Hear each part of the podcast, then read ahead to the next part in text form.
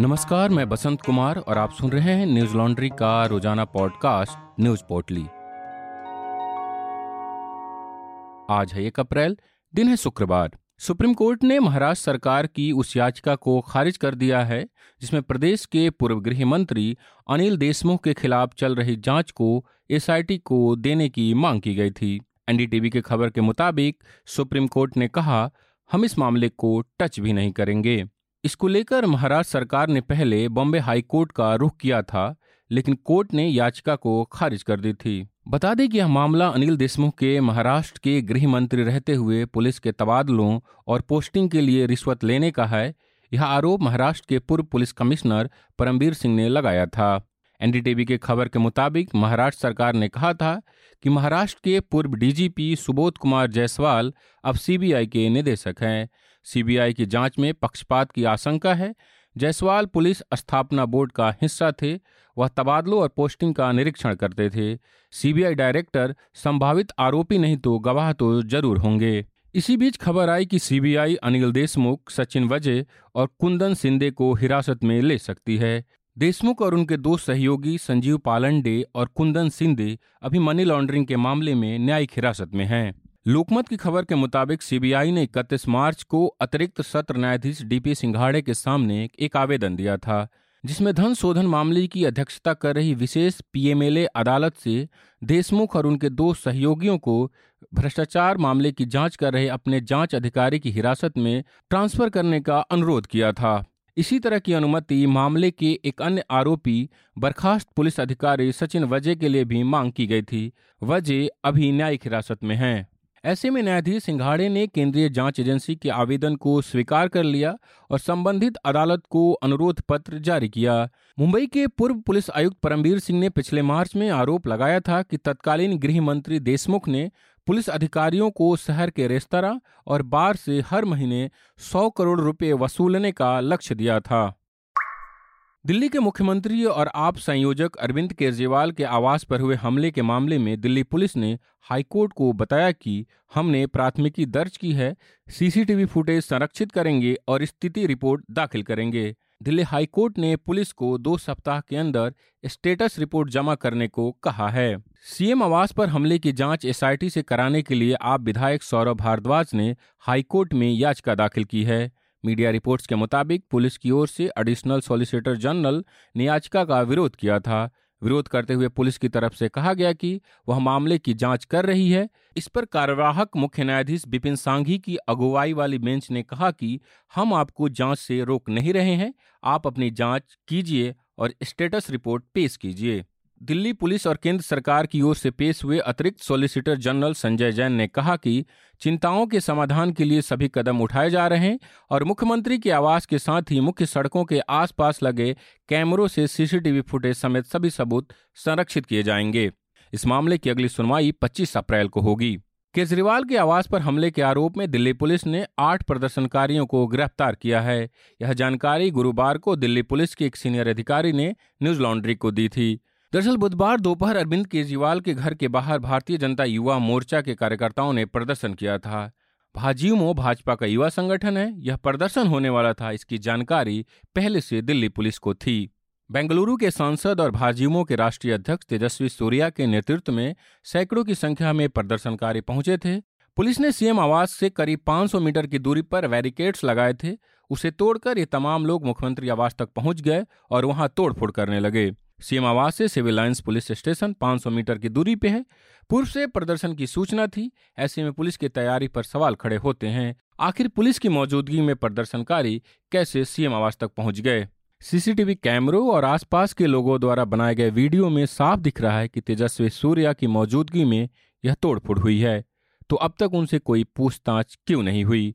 इसको लेकर जब हमने सीनियर अधिकारी से सवाल किया तो वे अपना जवाब दोहराए कि जाँच जारी है हम जल्द ही गिरफ्तारी करेंगे।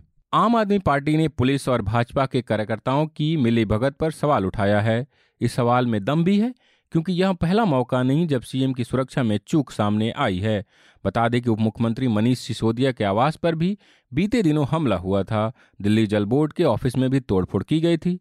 यह सब पुलिस की मौजूदगी में हुआ था। ऐसे में दिल्ली पुलिस के रवैये पर सवाल खड़ा होना लाजमी है। चंडीगढ़ को केंद्रीय सेवा नियमों के तहत लाने के फैसले के खिलाफ पंजाब के मुख्यमंत्री भगवत मान ने विधानसभा में प्रस्ताव पेश किया। भगवत मान ने प्रस्ताव रखा कि केंद्र सरकार चंडीगढ़ पंजाब को सौंप दे। मान ने केंद्र पर केंद्रशासित प्रदेश के प्रशासन में संतुलन को बिगाड़ने की कोशिश करने का आरोप लगाया है। बता दें कि केंद्र और पंजाब के बीच केंद्रशासित प्रदेश को नियंत्रित करने के लिए संघर्ष चल रहा है। इसी बीच मुख्यमंत्री मान द्वारा यह कदम उठाया गया है। पंजाब सरकार का आरोप है कि केंद्र सरकार जानबूझकर पंजाब के हकों को कम कर रही है। मान ने कहा कि उनकी सरकार पंजाब के हक के लिए लड़ती रहेगी। चंडीगढ़ पहले सिर्फ़ पंजाब की राजधानी हुआ करती थी, लेकिन उन्नीस सौ छियानबे में जब हरियाणा को अलग राज्य का दर्जा दिया गया तो चंडीगढ़ को हरियाणा और पंजाब की संयुक्त राजधानी बना दिया गया। चंडीगढ़ को केंद्र शासित प्रदेश का दर्जा भी हासिल है। बीबीसी की खबर के मुताबिक पंजाब विधानसभा का एक दिन का विशेष सत्र बुलाया गया है, जिसमें चंडीगढ़ के कर्मचारियों के लिए केंद्रीय सेवा नियम लागू करने के फैसले पर चर्चा हो रही है। कुछ दिनों पहले केंद्र सरकार ने चंडीगढ़ के कर्मचारियों को केंद्रीय सेवा नियमों के तहत लाने की घोषणा की थी। इसके लिए अधिसूचना जारी कर दी गई है, जो एक अप्रैल से लागू होगी। इसे केंद्र शासित प्रदेश चंडीगढ़ कर्मचारी सेवा शर्त नियम 2022 नाम दिया गया है। नई व्यवस्था में सेवानिवृत्ति की उम्र, भत्ते और छुट्टियों संबंधी नियम बदल जाएँगे। अब उन पर केंद्र कर्मचारियों के ही नियम लागू होंगे और केंद्र के आदेश लागू होने के लिए पंजाब सरकार की अधिसूचना का इंतज़ार नहीं करना होगा। केंद्र सरकार के इस फैसले का पंजाब सरकार विरोध कर रही है। उनका कहना है कि ये पंजाब पुनर्गठन अधिनियम उन्नीस सौ छियासठ की भावना के खिलाफ है। पंजाब के सीएम भगवत मान ने कहा कि पंजाब चंडीगढ़ पर अपने न्यायसंगत दावे के लिए मजबूती से लड़ेगा। सुप्रीम कोर्ट ने अहमदाबाद के साबरमती आश्रम पुनर्विकास परियोजना को चुनौती देने वाली याचिका पर सुनवाई की। साबरमती आश्रम की पुनर्विकास परियोजना के तहत राज्य सरकार ने इसे पाँच एकड़ से बढ़ाकर पचपन एकड़ बनाने का प्रस्ताव पास किया था, जिसे महात्मा गांधी के प्रपौत्र तुषार गांधी ने याचिका दायर कर चुनौती दी है।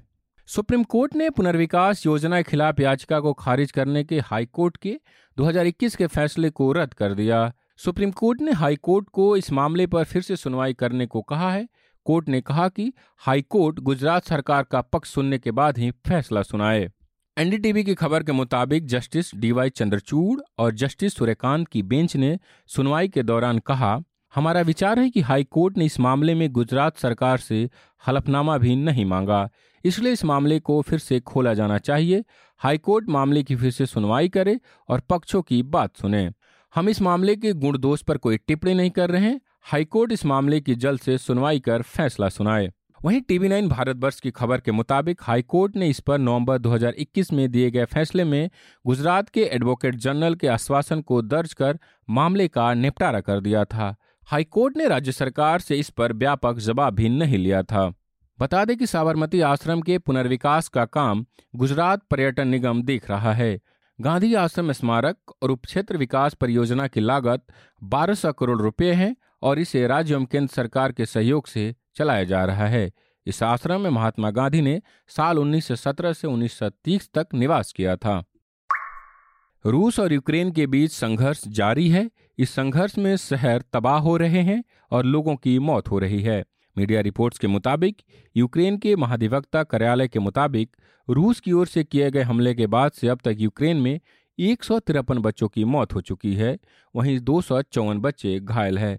बच्चों को सबसे ज़्यादा नुकसान क्यू, दोनेत्स्क, खारक्यू चर्नह्यू में हुआ है। वहीं रूस लगातार आलोचना का सामना कर रहा है। एक तरफ़ उस पर अंतर्राष्ट्रीय स्तर पर प्रतिबंध लग रहे हैं, वहीं दूसरी तरफ़ अपने ही देश में विरोध का सामना करना पड़ रहा है। पीटीआई की खबर के मुताबिक व्हाइट हाउस की प्रेस सचिव केट वेडिंग फ़ील्ड ने कहा कि रूसी राष्ट्रपति व्लादिमीर पुतिन का यूक्रेन पर आक्रमण एक रणनीतिक भूल है, जिसने रूस को वैश्विक मंच पर अलग थलग कर दिया है। खबर के मुताबिक बेडिंग फ़ील्ड ने कहा, अमेरिका को जानकारी मिली है कि रूसी राष्ट्रपति अपनी सेना द्वारा गुमराह किया हुआ महसूस कर रहे हैं, जिससे पुतिन और उनके सैन्य नेतृत्व के बीच लगातार तनाव बना हुआ है। वहीं बीबीसी की खबर के मुताबिक रूस सीरिया से भाड़े का लड़ाका ला रहा है। खबर में बताया गया है कि रूस की सेना ने पिछले हफ़्ते बताया कि इस संघर्ष में अब तक तेरह सौ इक्यावन सैनिक मारे जा चुके हैं। वहीं नेटो का अनुमान है कि जब से लड़ाई शुरू हुई है, तब से अब तक रूस के सात से पंद्रह हज़ार सैनिक मारे जा चुके हैं। सैनिकों की लगातार हो रही मौत से रूस की आलोचना हो रही है। सरकार पर अपने नागरिकों की जान माल की हिफाजत करने का भी दबाव है। रूस की सरकार नहीं चाहती कि यूक्रेन में उसके ज़्यादा लड़ाके मारे जाएँ। इसीलिए वो पैसे लेकर लड़ने वाले लड़ाकों की तलाश कर रही है और ऐसे लड़ाके शायद वहीं मिल सकते हैं जहाँ गरीबी और दूसरी समस्याएँ मौजूद हो। सीरिया वैसे ही इन जगहों में से एक है। बीबीसी ने अपनी रिपोर्ट में बताया कि रूस यूक्रेन में लड़ने की इच्छा रखने वाले लड़ाकों की सूची तैयार कर रहा है। रूस के रक्षा मंत्रालय के टीवी चैनल ने सरकारी सूत्रों के हवाले से बताया कि मध्य पूर्व के सोलह हज़ार लड़ाके इस संघर्ष में अपनी मर्ज़ी से शामिल होने को तैयार है। इन सब के बीच रूस की अपने समकक्ष सरगे लावरोव से भारत के विदेश मंत्री एस जयशंकर ने मुलाकात की। पीटीआई की खबर के मुताबिक विदेश मंत्री एस जयशंकर ने कहा कि भारत ने अपने एजेंडे का विस्तार करते हुए सहयोग में विविधता लाने की कोशिश की है। जयशंकर ने कहा कि हमारी आज की बैठक अंतर्राष्ट्रीय स्तर पर व्याप्त तनावपूर्ण स्थिति में हो रही है और भारत हमेशा से मतभेदों या विवादों को बातचीत तथा कूटनीति के ज़रिए सुलझाने का पक्षधर रहा है। आप सब जानते हैं कि न्यूज़ लॉन्ड्री किसी से विज्ञापन नहीं लेता, ना ही कॉरपोरेट से और ना ही सरकार से। हम आपके सहयोग से काम करते हैं। आप, यानी हमारे पाठक, लिसनर तो आप न्यूज़ लॉन्ड्री को अपना सहयोग बनाए रखें और मीडिया को आज़ाद रखने में अपनी भूमिका निभाएँ। आज के लिए इतना ही। आपका दिन शुभ हो। धन्यवाद। न्यूज़ लॉन्ड्री के सभी पॉडकास्ट ट्विटर आई और दूसरे पॉडकास्ट प्लेटफॉर्म पे उपलब्ध हैं। खबरों को विज्ञापन के दबाव से आज़ाद रखें। न्यूज़ लॉन्ड्री को सब्सक्राइब करें।